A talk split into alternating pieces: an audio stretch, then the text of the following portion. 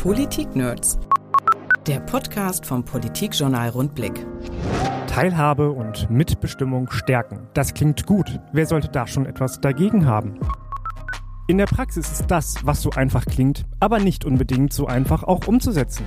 Die Lebenshilfe hat sich vorgenommen, die Beteiligungsmöglichkeiten ihrer Wohnstätten und Wohngemeinschaften für Menschen mit geistiger Beeinträchtigung zu stärken. Im Politik-Nerds Podcast habe ich mit der zuständigen Referentin Jana Koch darüber gesprochen. Sie hat mir erzählt, was diese Beiräte so machen, wie das Modellprojekt hier in Niedersachsen nun genau aussieht und was die Bewohner der Einrichtungen brauchen, um sich miteinander zu vernetzen und ihre Anliegen so stärker vortragen zu können.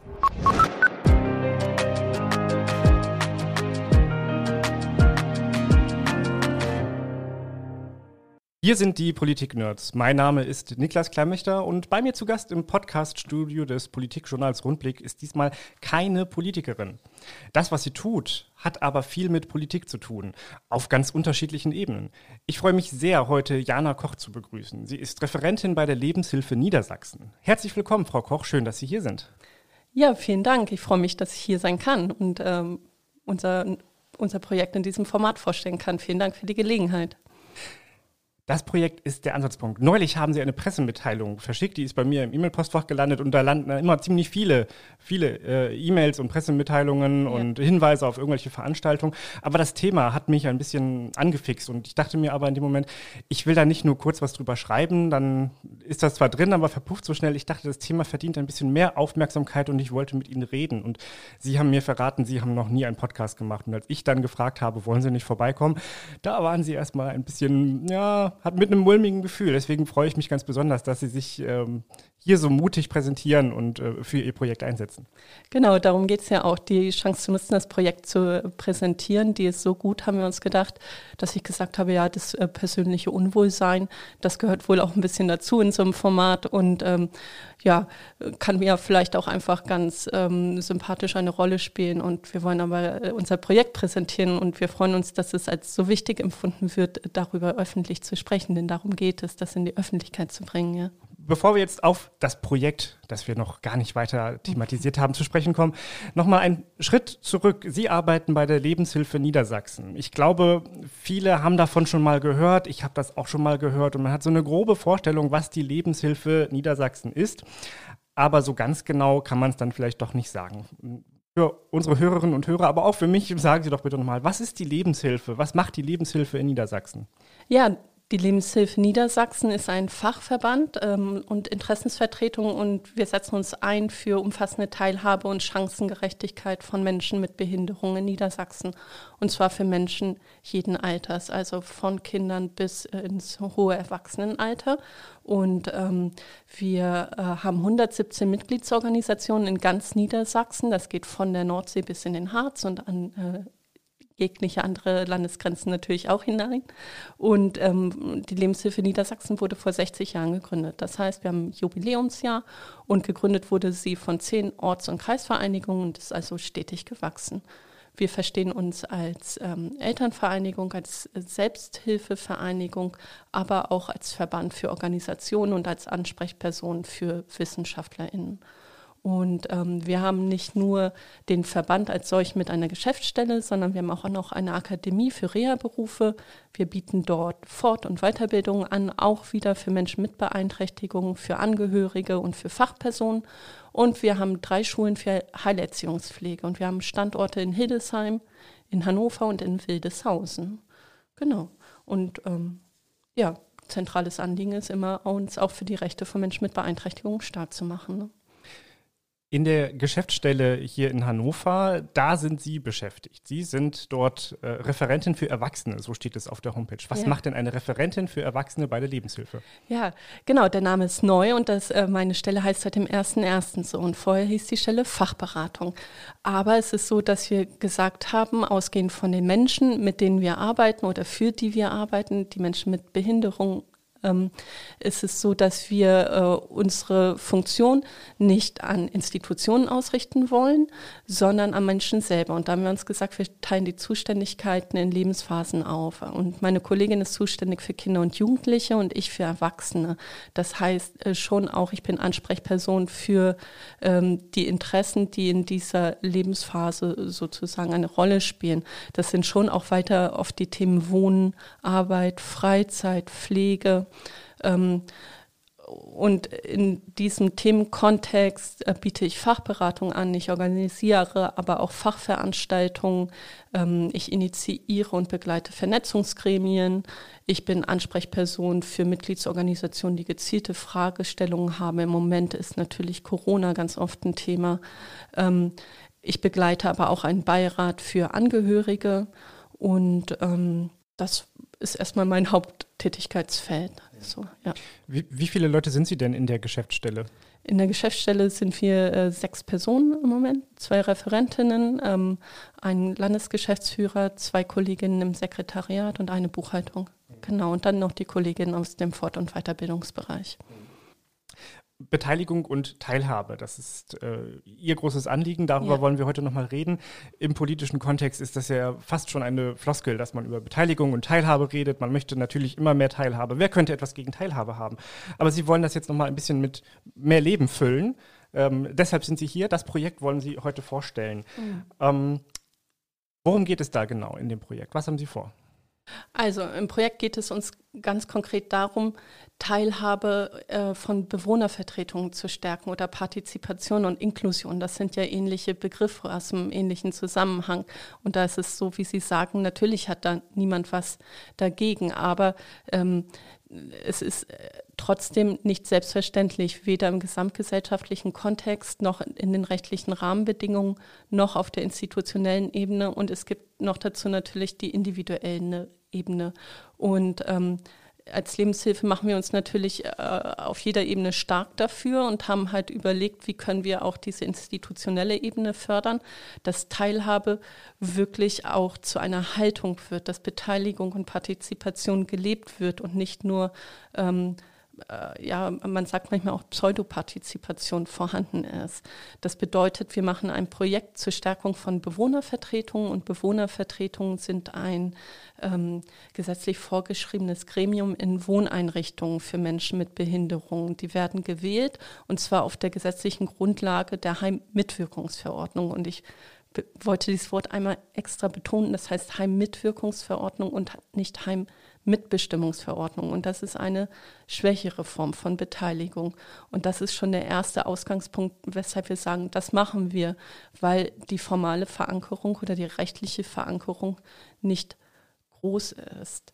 Ähm, das ist die formale Ebene. Wir nehmen noch wahr, dass die Einrichtungen nicht ausreichend personelle Ressourcen manchmal haben oder finanzielle Ressourcen, um ähm, Mitbestimmung gut umzusetzen. Ähm, manchmal ist es aber auch noch so, dass es, man sagte früher, gab es so ein Fürsorgeprinzip. Das heißt, andere äh, platt zusammengefasst, andere wussten, was gut ist für die Bewohner, haben entschieden, wie sieht gute Assistenz aus, was gibt es heute zum Essen, äh, wie lange wird jemand äh, vielleicht auch geduscht, wie wird das Zimmer eingerichtet, ähm, was äh, da kann der Schönes anziehen und so weiter, um es zugespitzt zu formulieren. Und ähm, dieses Fürsorgeprinzip ähm, wurde abgelöst vom Prinzip der Selbstbestimmung und ähm, trotz allem ist es noch ein Paradigmenwechsel. Das heißt, wir befinden uns noch im Wandel und diesen Wandel wollen wir fördern, ganz konkret mit unserem Projekt. Und dafür werden wir einzelne Bausteine initiieren und umsetzen und haben damit auch schon begonnen. Das ist erstmal so unsere Ausgangslage. Ja. Muss ich noch einmal nachfragen. Ich habe gelesen, 130.000 Menschen mit Beeinträchtigungen leben bundesweit, 15.000 in Niedersachsen in diesen gemeinschaftlichen Wohnformen. Ja. Diese, diese 15.000 ähm, in Einrichtungen der Lebenshilfe oder? Äh, Nein, es, es gibt ja viele ähm, ähm, Anbieter auch äh, von Wohnformen. Ne? Gemeinschaftliches Wohnen heißt es jetzt seit äh, einer Gesetzesreform. Also äh, im Prinzip heißt es dort besondere Wohnformen. Wir finden die Formulierung aber äh, nicht ähm, so gestaltet, dass sie wirklich Inklusion fördert. Ne? Also äh, es gibt Selbstvertreterinnen, die sagen natürlich zu Recht mit Vehemenz, ich sage doch nicht, ich wohne in einer besonderen Wohnform, ich wohne zusammen mit anderen gemeinschaftlich. Ne? Und äh, die Betreiber sind oft ähm, Wohlfahrtsverbände, also Diakonie, Caritas, paritätische Mitgliedsorganisationen und die Lebenshilfe ist äh, ein, ein, großer Anbieter davon. Ne? Also das ist schon dadurch, dass wir ausschließlich äh, für Menschen mit Beeinträchtigung Angebote machen und nicht noch in anderen sozialen Bereichen tätig sind, äh, ist das schon ein Schwerpunkt. Also wir sind ein großer Anbieter und ich finde auch ein wichtiger Player, aber äh, nicht der einzige. Ja. Können Sie mir noch einmal beschreiben, wie diese Wohnformen, diese Wohngemeinschaften so aussehen? Wie viele Menschen wohnen da zusammen und mhm. wie wird das geregelt? Was sind das für Einrichtungen? Wie kann man sich diese Häuser vorstellen oder Wohnungen? Mhm. Genau, also es ist ganz unterschiedlich. Es ist so, dass es ähm, äh, durch die neuen Begrifflichkeiten nicht mehr so eine klassische Einteilung gibt, aber man sagte früher Wohnheim und Wohngruppe oder intensiv unterstütztes Wohnen. Also es gibt, ähm, es sind alles äh, Wohnformen, in denen mehrere Menschen zusammen wohnen und es gibt Kleinst-WGs von zwei BewohnerInnen und große Wohnheime. Und ich ähm, äh, denke, es ist nicht mehr ähm, häufig so, dass sehr, sehr viele Menschen zusammen wohnen, aber aktuell so bis zu 50, 60 Personen gibt es schon noch in Wohnheimen. Viele äh, Betreiber ähm, haben dann aber, wenn es so viele Personen in einem Haus sind, dann äh, einzelne Wohngruppen. Also das heißt, bis zu acht Personen sind es durchschnittlich, äh, würde ich sagen, die in einer Wohngruppe, in einem Wohnheim dann äh, zusammen wohnen und dort halt ihren Tag auch zusammen gestalten. Viele gehen tagsüber arbeiten. Ähm, die meisten arbeiten in einer Werkstatt für Menschen mit Beeinträchtigung. Ähm, es gibt aber auch Menschen, die schon in Rente sind oder halt ähm, vor Ort ihren Tag gestalten. Ähm, und da sind natürlich immer Absprachen wichtig. Also was macht man in der Freizeit? Wer ähm, übernimmt die Küche? Ähm, manchmal teilt man sich ein Bad, manchmal haben die Leute ein eigenes Bad. Ähm, das ist so wie sonst in den WGs auch aus meiner Sicht. Also sind, glaube ich, auch ähnliche Themen, die relevant sind. Ähm, von wer, wer hat den Abwasch nicht gemacht bis äh, wann kann ich ins Bad und ähm, was machen wir heute Abend zusammen. Ja. Alle, die in Wohngemeinschaften gelebt haben, vielleicht zu Studentenzeiten, ja. die wissen, worum es da geht. Ja. Also werden dann Beiräte gewählt von diesen äh, Wohngemeinschaften. Wählt, wählt eine Wohngemeinschaft einen Beirat oder wählen alle Wohngemeinschaften, die zur äh, Lebenshilfe gehören, einen, einen Lebenshilfe-Niedersachsen-Beirat? Wie muss ich mir das vorstellen? Also es wählt in jeder Wohneinrichtung äh, die Einrichtung oder die BewohnerInnen wo, wo, äh, wählen eine äh, Bewohnervertretung. Und ähm, es gibt auch Lebenshilfen, die äh, mehrere Wohnheime haben oder Wohnangebote haben. Und dort gibt es dann mehrere Bewohnervertretungen. Und einige von denen haben dann auch eine Gesamtbewohnervertretung, damit die gut miteinander sprechen können und sich auch abgleichen können oder voneinander lernen können. Und wir als Lebenshilfe Niedersachsen ähm, betreiben ja keine eigenen Einrichtungen, sondern nur unsere Mitgliedsorganisationen haben welche.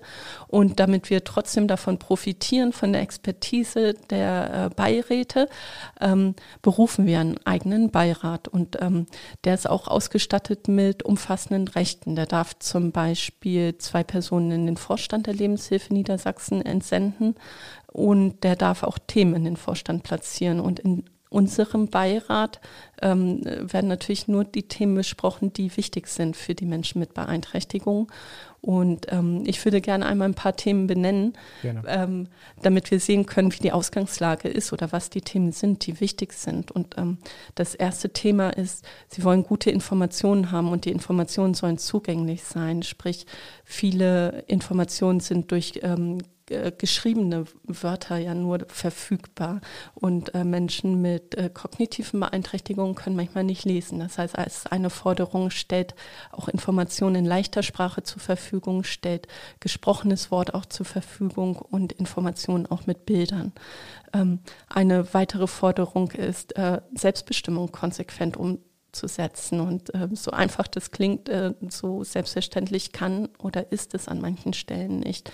Das heißt, manchmal ist es eben doch fremdbestimmt, auch in Wohneinrichtungen, wie sich der Tag gestaltet, wer alleine im Dienst ist, mit wem ich ähm, dann vielleicht auch den Abend verbringe oder äh, was es auch zu essen gibt. Dann ist eine ähm, weitere Forderung, ernst genommen zu werden natürlich und auch gemeinsam mehr zu erreichen, sprich vernetzt zu sein. Und ähm, die Bewohnervertretung haben auch äh, gesagt, ähm, sie wollen konsequent beteiligt werden, wenn es um die Gestaltung ihres eigenen Lebensumfeldes geht.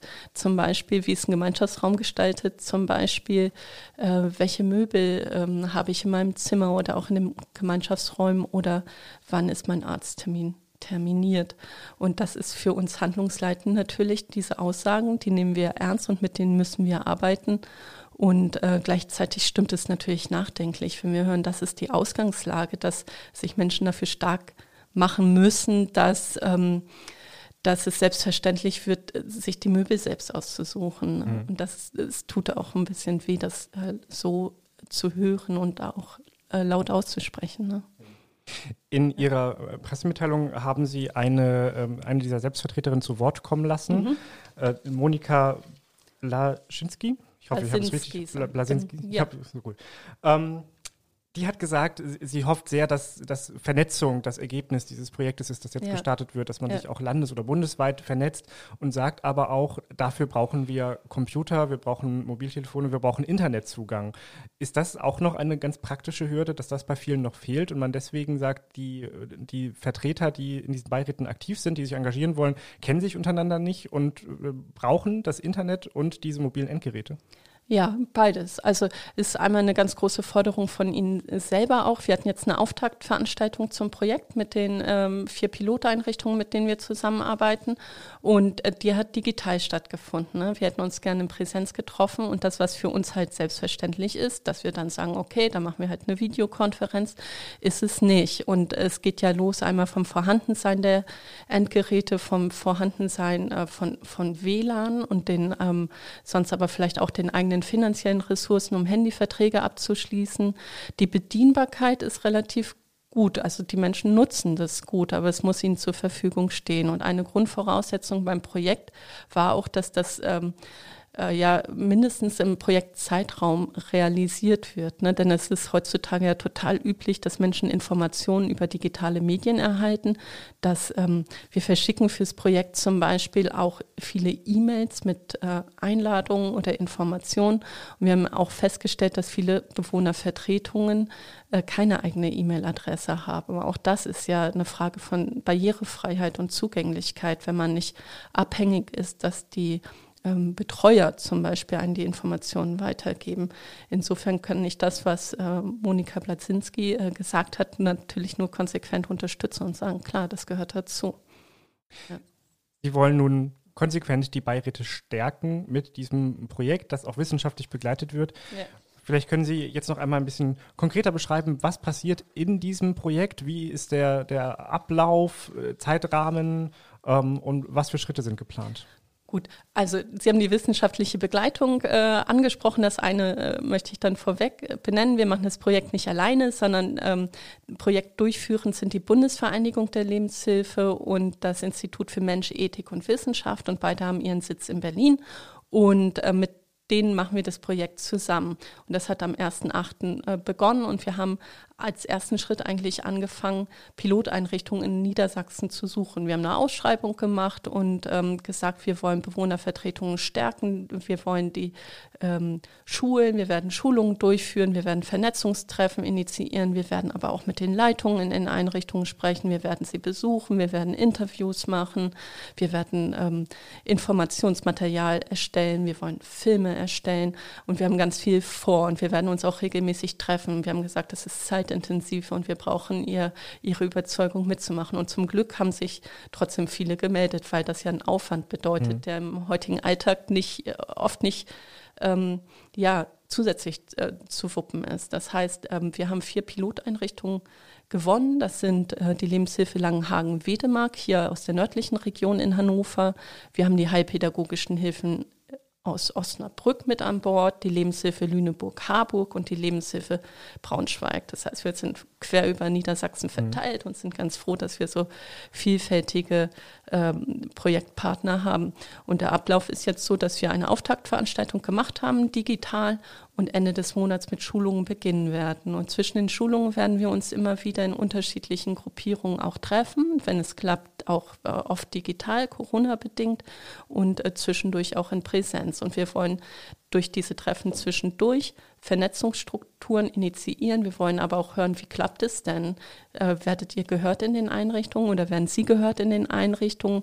Welche Rahmenbedingungen können wir noch ähm, thematisieren oder anfassen? Und wir haben dafür ein Instrument aus einem Vorgängerprojekt und das ist eine Fragensammlung ähm, und zwar zu dem Thema Partizipation. Und äh, auch da ist die, der Ausgangsgedanke wieder relativ simpel, zu sagen, mit Fragen kann man gut ins Gespräch kommen. Dann ist es nicht so unangenehm, auf diese selbstkritischen Dinge zu gucken und wir können die Ausgangslage gut beschreiben und auch gut Ziele formulieren. Das heißt, wir setzen an ganz verschiedenen Stellen an.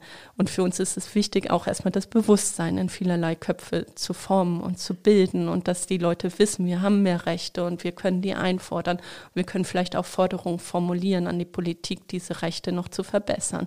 Und damit sie Sie, dafür brauchen Sie ein achtsames Umfeld einfach, ja, nicht nur in Ihrer Einrichtung, sondern vielleicht auch in Ihrer Kommune oder auch auf Landesebene. Und das versuchen wir durch das Projekt und diese einzelnen kleinen, vielen Schritte zusammenzuführen. So und ähm, viele Dinge entwickeln sich auch nach, nach und nach. Wir haben eine Projektsteuerungsgruppe und einen Projektbeirat und man muss erstmal verstehen, welches Gremium im Projekt macht was. Aber das Ganze ist ein gemeinsamer Entwicklungsprozess. Und ähm, im ersten Durchlauf machen wir das jetzt mit den Einrichtungen aus Niedersachsen. Und Ziel ist es dann aber auch, äh, das bundesweit auszudehnen, sodass wir hoffen, dass ähm, mehr Menschen auch von diesem Wissen oder Erfahrung profitieren können und wir auch eine Nachhaltigkeit dann implementieren können. Ja. Jedes Projekt hat erstmal einen definierten Endpunkt. Wann soll der sein? Ah, genau.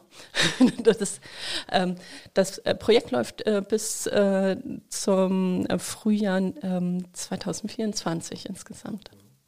Also bis zum Frühjahr 2024 wird in Niedersachsen geschaut, wie es geht und danach machen wir es bundesweit. Nein, bis dahin machen wir es schon bundesweit. Ah, auch so viel schon. Zeit wollen wir uns nicht lassen. Ja. Also wir sehen da schon auch Handlungsnotwendigkeit. Mhm. Ähm, der erste Durchlauf ist, ist halt orientiert an den Schulungen. Das äh, läuft in diesem Jahr Niedersachsen. Dann werden weitere Piloteinrichtungen aus Niedersachsen hinzukommen. Im zweiten Durchgang und im dritten Durchgang ist es dann bundesweit und das äh, soll abgeschlossen sein 2024. Und wir haben auch das Ziel, dann auch zum Beispiel Empfehlungen für die Politik ähm, zu formulieren. Ja.